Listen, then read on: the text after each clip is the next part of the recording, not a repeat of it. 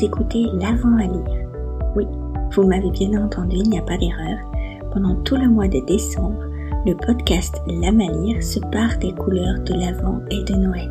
J'ai proposé à des amis, libraires, bibliothécaires et passionnés de littérature enfantine de venir nous partager leurs moments de Noël privilégiés, leurs souvenirs et puis une petite sélection de livres bien sûr sur le thème de Noël et de l'Avent. Pour cette fois, vous pouvez les écouter avec vos enfants et j'espère qu'ils vous donneront envie de lire encore plus pendant cette belle période. Pour ce premier épisode, c'est moi qui ouvre le bal et c'est Marianne du raconteur qui m'interviewe. Bonne écoute Bonjour Karine Bonjour Marianne Bienvenue chez toi Ouais, ça fait tout bizarre. Hein. Maintenant, je comprends pourquoi à chaque fois on me dit ah, je suis nerveuse. oui, parce qu'aujourd'hui, c'est moi qui prends ta place. Donc, je suis Marianne du Raconteur. Je vais prendre la place de Karine pour euh, lui poser quelques questions sur le thème de Noël et l'Avent.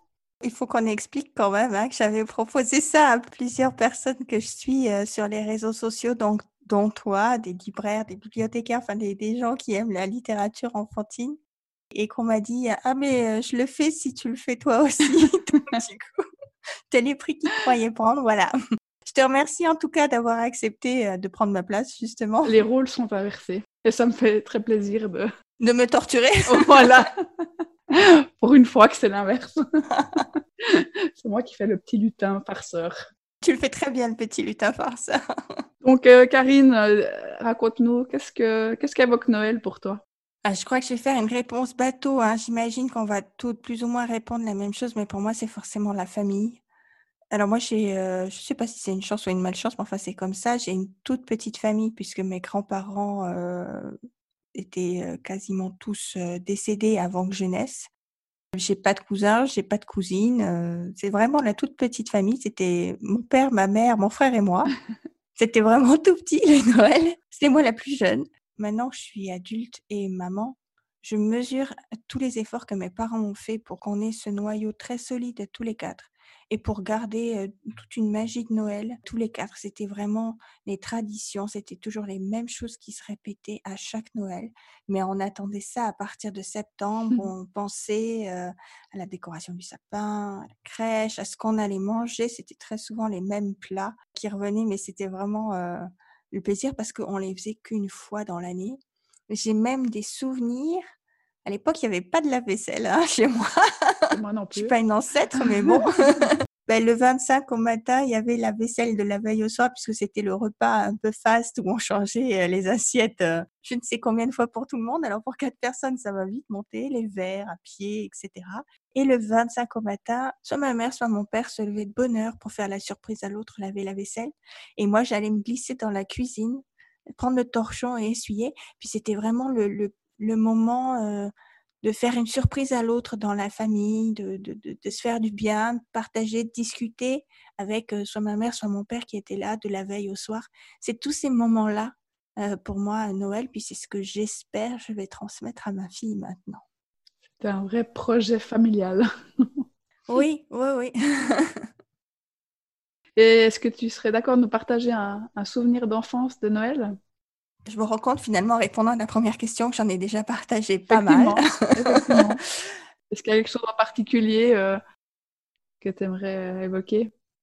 Je suis française euh, d'origine, de Provence, donc il y a une vraie tradition en Provence, c'est la crèche des cent ans de mmh Provence. Bien sûr, oui. Et alors dans ma famille, c'était très très fort puisque mon père a fabriqué lui-même euh, tout le cadre de la crèche qui allait dans une des niches des meubles. On avait une crèche qui devait faire plus d'un mètre de large et un demi-mètre de profondeur et de hauteur. Il l'a peint en papier mâché. Il a travaillé pendant des mois pour la faire. Wow. Et on a hérité euh, des santons qu'avait mon grand-père. Et c'est un des plus beaux souvenirs que j'avais quand j'étais petite fille. C'était quand mon père installait la crèche. Ça prenait une journée entière. il fallait vérifier tous les branchements électriques. Euh, on avait une petite cascade d'eau qui coulait. Alors, il fallait vérifier toute la partie électrique. On allait chercher des petites herbes et de la mousse pour décorer, euh, faire euh, réel. Et puis, on avait l'odeur du pain comme ça aussi dans la crèche. Et moi, j'avais le droit de déballer tous les santons qui étaient emballés individuellement dans du papier journal. Et quand je suis devenue plus grande, je pouvais même les placer aussi dans la crèche. Donc ça, c'est un de mes plus beaux souvenirs d'enfance. Quelle responsabilité Oui, oh, il me surveillait. Hein. Il n'était pas très loin parce que ça aurait vraiment été dommage que je casse quelque chose, mais je faisais vraiment très attention. C'est beau cette transmission. Oui, j'espère le donner à ma fille aussi. Elle est en train, elle est en train de bien aimer. Ça devait être magnifique cette crèche. Oui, j'ai des photos quelque part, je pense. Peut-être je les posterai cette année. Vous les partager sur Instagram. Oui, peut-être, je verrai. Tu disais euh, à la première question que vous prépariez le, le repas de Noël. Est-ce qu'il y avait un plat typique justement que, que tu aimes euh, ou que tu détestais? euh, alors, j'aimais franchement tout ce que ma mère faisait. Euh, on a le, très typique, euh, en tout cas en France, je sais qu'ici, enfin, il me semble, c'est surtout la fondue chinoise qui est faite à Noël. En, France, c'est assez traditionnellement la dinde au marron. Bon, nous, on faisait un chapon, hein. mais le chapon au marron avec une farce aux truffes. Enfin, ma mère a une recette à tomber par terre je regrette énormément de ne pas pouvoir la manger cette année, maman. Si tu écoutes le podcast, ça va me manquer. Il y a un message. Pas autant que toi, hein, mais euh, mais voilà, ça va me manquer. Il y a ça, euh, et puis il y a, bah, je vais vraiment vous faire de la pub pour euh, les Noëls en Provence, hein, mais il y a typiquement dans les traditions, il y a les 13 desserts qui sont servis à la veillée et au, je crois qu'on les resserre aussi le 25. En tout cas, chez nous, on les servait euh, jusqu'à ce qu'il n'y en ait plus, en fait. Euh, alors, c'est pas 13 gros gâteaux. Hein. Euh, il y a la bûche de Noël, oui, c'est sûr. Mais sinon, il y a ce qu'on appelle la pompe à l'huile et à l'anis. C'est un, un, pain très plat, très souple. Les fruits secs font partie aussi des desserts. les mandarines, le raisin de Noël. Donc, ils sont pas tous abominablement lourd, on va dire. Et puis l'idée, c'est pas de se faire 13 assiettes à se faire péter le ventre, hein, c'est plutôt de glaner un petit peu par-ci, par-là. On est, euh... faut s'imaginer, on est dans le sud de la France, les repas sont interminables, hein. surtout les repas de Noël. On peut rester à table facilement trois heures à discuter, à manger un petit peu de temps en temps euh, une noisette euh, ou une amande. Et, euh, Ouais, les 13 desserts, c'était, euh, je revois encore euh, mon père les amener. C'était vraiment une cérémonie pour lui les poser tous au centre de la table. Et puis après, il s'asseyait, il souriait. On voyait qu'il était content parce qu'il faisait une tradition euh, qui était importante pour lui et, et parce qu'il pouvait, euh, il pouvait la faire. C'est pour lui, c'était, je pense que ces 13 desserts, c'était vraiment le signe. Euh, j'arrive à nourrir ma famille. et j'ai vraiment compris ça quand je suis devenue maman, en fait. Il y a beaucoup de choses qu'on comprend quand on est à maman. oui, c'est vrai. Est-ce que tu, tu, fais justement quelque chose de particulier euh, durant cette période de l'Avent? On n'avait pas ça. En France, en Provence, quand j'étais petite, il n'y avait pas de calendrier de l'Avent. Moi, j'ai vraiment découvert le calendrier de l'Avent quand je suis arrivée en Suisse. Je n'en avais jamais entendu parler euh, avant. Et je dois avouer, je suis une grande chanceuse parce que le premier, euh, c'est mon mari qui me l'a fait. Quand il a découvert, enfin, c'était pas encore mon mari à l'époque, hein, mais quand il a découvert que je ne connaissais pas le concept, ça devait être vers octobre, et il m'a fait un vrai calendrier de l'Avent. Il a acheté des petites surprises, mais des surprises qu'on aurait achetées à des enfants. Euh, sauf que j'avais 28 ans, je crois, à l'époque. Donc j'ai eu ma boîte de petits crayons de couleur et tout. Mais j'ai trouvé ça mais juste trop génial. je veux pas dire le petit plaisir de déballer euh, forcément, mais forcément, on en fait euh, aussi un à ma fille. Alors, moi, j'avais très très peur euh, de faire un calendrier, j'allais dire complètement matériel, mmh et que ça soit un peu l'escalade et que s'habitue et qu'il faille de plus en plus chaque année et tout ça. Et puis, ben, avec ce que je t'ai dit tout à l'heure de tradition avec mon père, je trouvais très chouette en fait de lui faire la crèche sous forme de calendrier de l'Avent. Ah, super. Honnêtement, j'ai pas encore investi euh, dans des santons de Provence, moi, parce que pour moi, c'est ce qu'il y a chez ma mère, les santons, la famille. Par contre, j'ai passé beaucoup de temps, j'avoue, à imprimer des images de santons que je trouvais sur Internet et à les plastifier. J'ai fait un petit socle en pâte à sel et je les ai mis dans son calendrier de l'avant à elle. La première année, je lui ai mis ça. Elle devait avoir, je crois que c'était pour ses trois ans et demi donc elle était petite.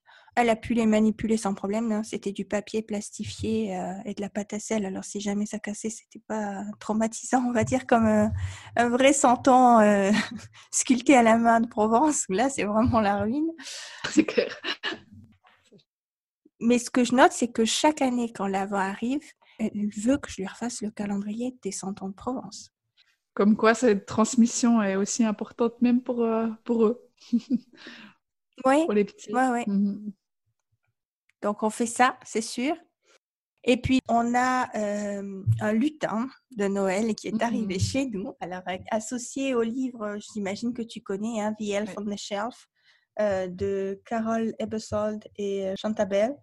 Alors, c'est un livre qui existe dans, dans, plein, plein de langues. Nous, on l'a en français, puis qui raconte en fait l'histoire donc de ce petit lutin. nous, on l'a lu le, la veille du 1er décembre.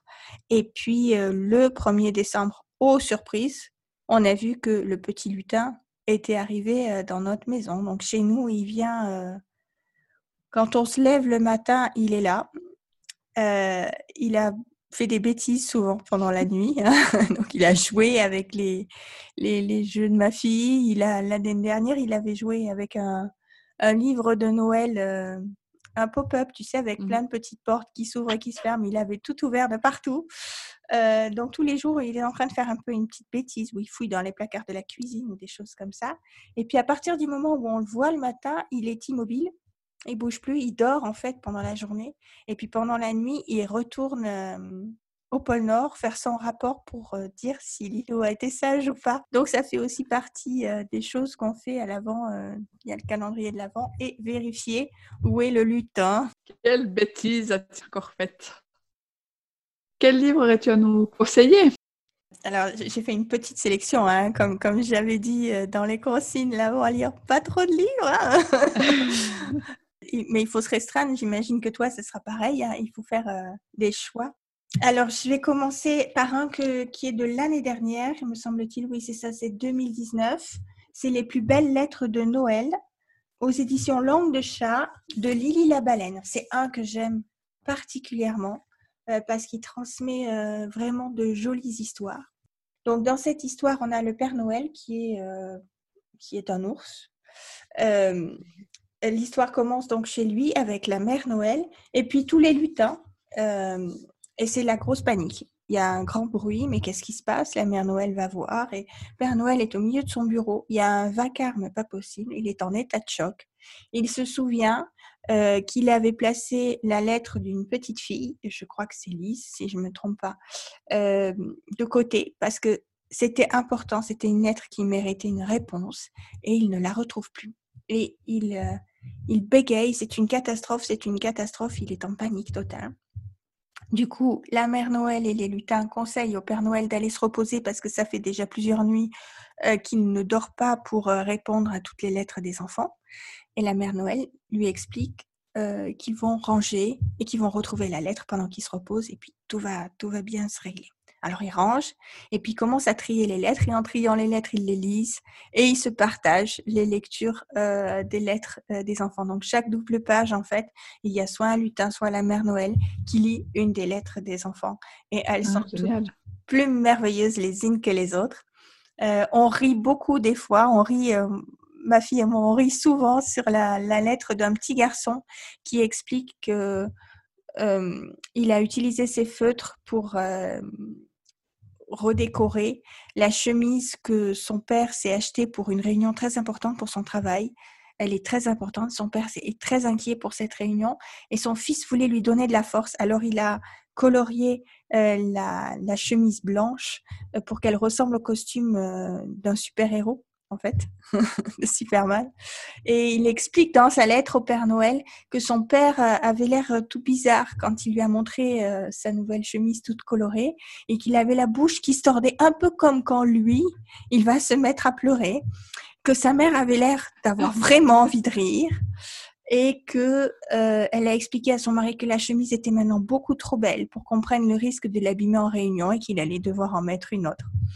Donc c'est mignon tout plein parce qu'on peut lire du coup euh, cette lettre-là à, deux niveaux. Et puis cet mhm. enfant, à la fin de la lettre, il demande donc euh, au Père Noël euh, des feutres. Sa mère lui précise qu'il doit les demander solubles à l'eau. et puis euh, un bloc de feuilles blanches. Et son père précise qu'il doit en demander vraiment beaucoup. Euh, donc cette lettre-là, elle est vraiment drôle. Et puis il y a d'autres lettres où c'est à chaque lettre, c'est vraiment un univers différent. Euh, et une famille, une histoire différente. Il y en a qui sont très touchantes, d'enfants qui ont qui ont des soucis puis qui demandent finalement pas grand chose juste pour que ça aille mieux. Donc ça transmet aussi de très belles valeurs. Euh, et puis le, petit, le petit bonus euh, euh, à la fin de ce livre, c'est qu'il y a une enveloppe, tu vois, qui est collée sur la dernière page. Et dedans, il y a la lettre pour que l'enfant puisse écrire lui-même sa propre lettre au Père Noël. Une belle enveloppe rouge qui fait très Père Noël. oui, oui, j'aime beaucoup les couleurs du livre. Hein. Il y a le rouge, on va dire traditionnel de Noël, mais sinon c'est pas vert, c'est ce, bleu un peu. c'est très belles illustrations. Oui, ouais, j'aime beaucoup. Donc ça, c'est le premier livre que j'aime beaucoup à Noël. Alors le deuxième que j'ai sélectionné, on l'a découvert en fait il y a deux trois semaines. Je l'ai euh, emprunté à une bibliothèque. C'est un livre qui est assez ancien, qui a été réédité. Donc là, celui que je te présente, c'est la, vieille couverture. Enfin, le contenu est toujours le même.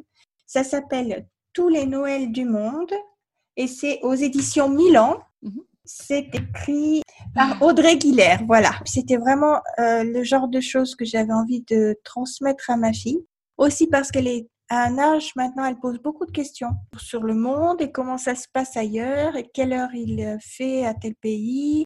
Et ce livre-là, ben, ça permet justement à chaque double page euh, de voir si on était dans tel pays ou dans telle région, comment on fête Noël. Alors le texte est, pas très long à chaque fois, hein. c'est un gros paragraphe. Je pense qu'on peut commencer à lire ce livre vers 3-4 ans.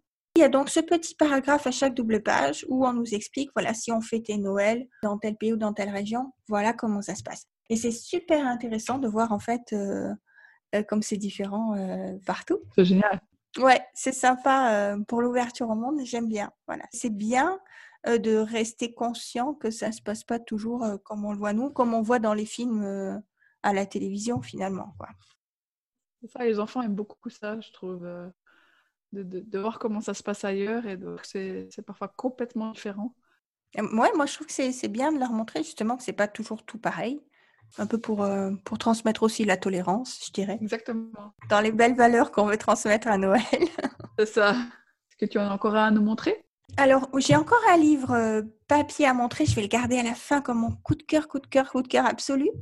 Mais sinon, eh ben, dans la suite euh, du dernier épisode que j'ai enregistré avec euh, Christine Pompéi, où on avait parlé euh, de livres audio, d'épisodes de podcast et tout ça, ben, j'ai des sélections audio en fait à proposer là pour Noël, dont une tout le monde peut avoir accès.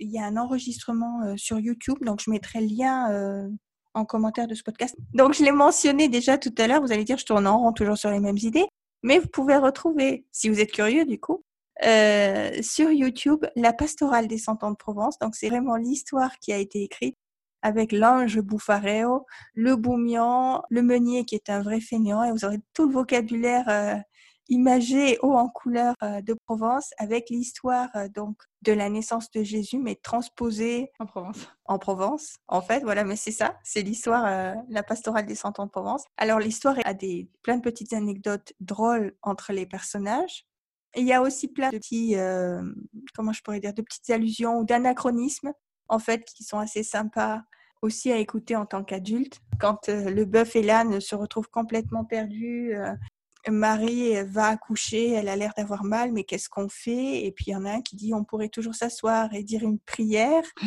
Et Joseph qui fait ah mais les prières elles n'existent pas puisque Jésus n'est pas encore né. Donc il y, a plein de petites choses comme ça qui font que l'histoire finalement elle est très mignonne quand on est adulte, surtout les adultes comme moi qui l'ont entendu en tant qu'enfant, mais ça fait vraiment partie des souvenirs. Mais elle marche très bien aussi euh, sur les enfants. Il n'y a absolument rien de choquant euh, dans l'histoire. Ouais, c'est très drôle. Ma fille l'écoute déjà depuis au moins trois ans. Elle adore ça, quoi. Elle la demande. Euh, ça fait envie. On peut l'écouter gratuitement sur YouTube. C'est pour ça que je, l'encourage fortement à ceux qui veulent. C'est à peu près une heure d'écoute comme histoire. Il y a plein de fonds musicaux euh, typiques de Noël, euh, Les Anges dans nos montagnes, euh, Gloria, Il est né le divin enfant, qui, qui sont aussi là pour donner le côté très musical, théâtral du truc. Excellent, je me réjouis de découvrir ça. Ah, j'ai encore jamais écouté. Tu me diras si ça te plaît. Alors, non, je suis, je suis, nerveuse, mais c'est l'histoire de mon enfant. Donc, c'était celle qu'on mettait systématiquement justement quand on mettait les santons dans la crèche, on les mettait au fur et à mesure qu'ils apparaissaient dans l'histoire. J'allais les chercher et les placer. Et euh, ma fille, euh, je pense qu'à partir du mois de juillet, elle commence à attendre Noël. Donc à partir du mois de juillet, il faut passer la pastorale au moins une fois par semaine. Puis là, maintenant qu'on rentre dans l'avant, c'est au moins une fois par jour. Quoi. Vous la connaissez par cœur, en fait. Moi, je la connais par cœur. Elle, elle connaît des bouts par cœur. Oui, oui. Moi, je... oui, oui. Ça fait partie des rituels de Noël chez nous. Génial. Donc ça, c'est la première euh, histoire audio que je voudrais conseiller ou proposer à ceux qui sont curieux. Euh, d'écouter euh, peut-être autre chose ceux qui ont l'habitude. Et puis sinon, j'avais parlé aussi dans le dernier épisode euh, avec Christine Pompéi de la, la boîte à histoire Luni. J'ai dit ici, on est des grands fans. Bon, là, c'est sûr que c'est n'est pas gratuit, hein, c'est un investissement. Mais si vous l'avez ou si vous envisagez de l'acheter, ils ont trois packs autour du thème de Noël. Et puis, on aime particulièrement ici le pack euh, qui correspondrait à l'avant, en fait, puisqu'il y a 24 histoires en attendant Noël. J'aime beaucoup parce qu'il y a des personnages. Il y a la lutine en chef du Père Noël. Exupérine, qui est la, la nièce d'Antoine de, Saint-Exupéry, donc celui qui a écrit l'histoire du Petit Prince. Elle, elle est euh, pilote d'un taxi-plane, c'est un taxi-avion. Donc, elle se retrouve dans certaines histoires à aider euh, soit la lutine en chef, soit le Père Noël pour une livraison express euh, quelque part. Il y a le Père Fouettard aussi et tous ses enfants avec la mère Fouettard. Euh, mais les histoires sont très, très cocasses, très sympas. Et puis cette année, ils ont sorti le troisième pack de Noël, un nouveau pack. Et cette fois, c'est sur la mère Noël. Donc, on découvre toute l'histoire de la mère Noël, qui a des pouvoirs euh, magiques. Elle connaît la magie forestière et tout. Et finalement, on se rend compte que la mère Noël a un très grand rôle euh, dans l'histoire. On parle souvent du Père Noël, mais je trouve bien qu'on parle un peu de la mère Noël aussi là. On, dit toujours que derrière chaque grand homme se cache une femme, non? Définitivement, voilà. Donc ça, c'était pour ma sélection audio. Et alors, je finis par mon gros, gros, gros coup de cœur que j'ai découvert euh, sur Instagram. Euh, justement, je crois que c'était il y a ah, deux ans. Je l'aime beaucoup aussi. Je l'aime beaucoup aussi. Hein. Je crois que tous ceux qui le connaissent euh, l'aiment. ça s'appelle Mon merveilleux sapin de l'Avent. Donc aux éditions Casterman avec de magnifiques illustrations mm. de Camille Garoche. Je suis absolument fan de ces illustrations. C'est un grand livre euh, cartonné. Les pages sont cartonnées aussi. Donc ça, pour les tout petits, c'est possible. Si vous avez plusieurs enfants dans un tout petit, euh, tout ira bien avec les pages cartonnées. Maintenant, il faut quand même qu'il y ait des enfants un peu plus grands, hein. je dirais à partir de 4 ans. Parce que mmh. toute la beauté de ce livre, c'est qu'en fait, il y a un sapin en carton à construire et puis 24 histoires où il y a des chansons aussi, si je ne me trompe pas dedans. Donc, euh, on encourage fortement à lire une histoire par jour de l'Avent. Et sur chaque page, dans le décor de la page, il y a une petite décoration en carton de Noël à décrocher et à installer sur le sapin en carton. Ce qui fait qu'à la fin de l'Avent, il y a un petit sapin, oh, il doit faire à peu près 35 ou 40 cm en carton, qui sera complètement décoré avec de magnifiques décorations illustrées par Camille Garoche. J'aime beaucoup les histoires aussi à l'intérieur. Euh, une au tout début euh, sur un petit ours, donc il veut être libre qui veut plus être un ours euh, peluche parce qu'il est chez un petit garçon pas très gentil. Et puis, euh, il finit par partir. Il rencontre les reines qui distribuent les cadeaux de Noël, euh, qui distribuent les cadeaux avec les reines. Il passe une super nuit, il voit plein de gens et tout. Et puis, ils arrivent chez le dernier enfant qui doit avoir un cadeau et il n'y a plus de cadeau dans la hotte, en fait, du reine. Et puis, le petit ours comprend. Je vais laisser la chute Mais c'est quand on a commencé ce livre avec cette première page, j'ai dit mon Dieu, mais euh, c'est pas seulement les illustrations, les histoires sont aussi magnifiques euh, dedans. Ce que j'aime bien dans ce livre, si je peux me permettre, c'est que Mmh. il mélange euh, des, des- des choses plus contemporaines, des histoires plus contemporaines avec euh, des choses plus traditionnelles. Et puis Oui, c'est ça. que, que, que ça permet, encore une fois, un échange intéressant avec les enfants. Tout à fait. Oui, j'aime aussi beaucoup. On, on retrouve des histoires euh, traditionnelles, euh, Bonhomme au pain d'épices ou ouais, Saint-Nicolas, voilà. les chants. Mhm, et puis euh, des histoires, euh, voilà, euh, beaucoup plus euh, modernes. gros, gros, gros coup de cœur. On l'a acheté il y a deux ans. Euh, et puis, euh, c'était moi qui attendais impatiemment le début de l'Avent l'année dernière pour le ressortir. Parce que je voulais le relire, je voulais reconstruire ce petit sapin qui est si joli avec ma fille. Et puis, elle était contente euh, aussi de le revoir.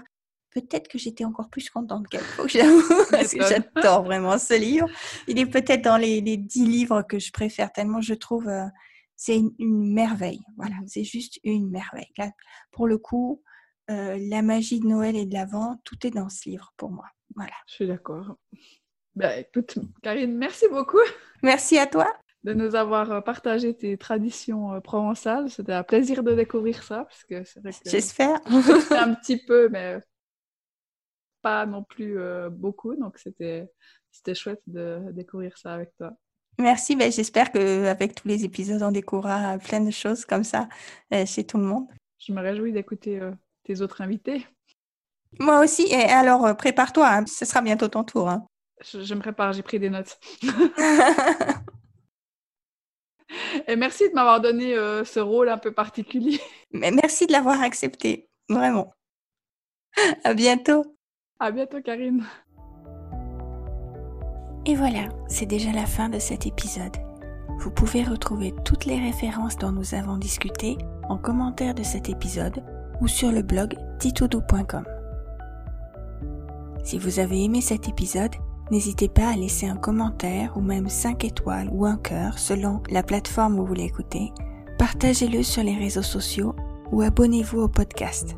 Ça me ferait énormément plaisir et ça aiderait le podcast à être plus visible. Et puis si vous avez des remarques ou des suggestions à faire concernant cet épisode, des références que vous aimeriez partager ou des thèmes que vous aimeriez que l'on discute ici, écrivez-moi à info at titoudou.com. À tout bientôt.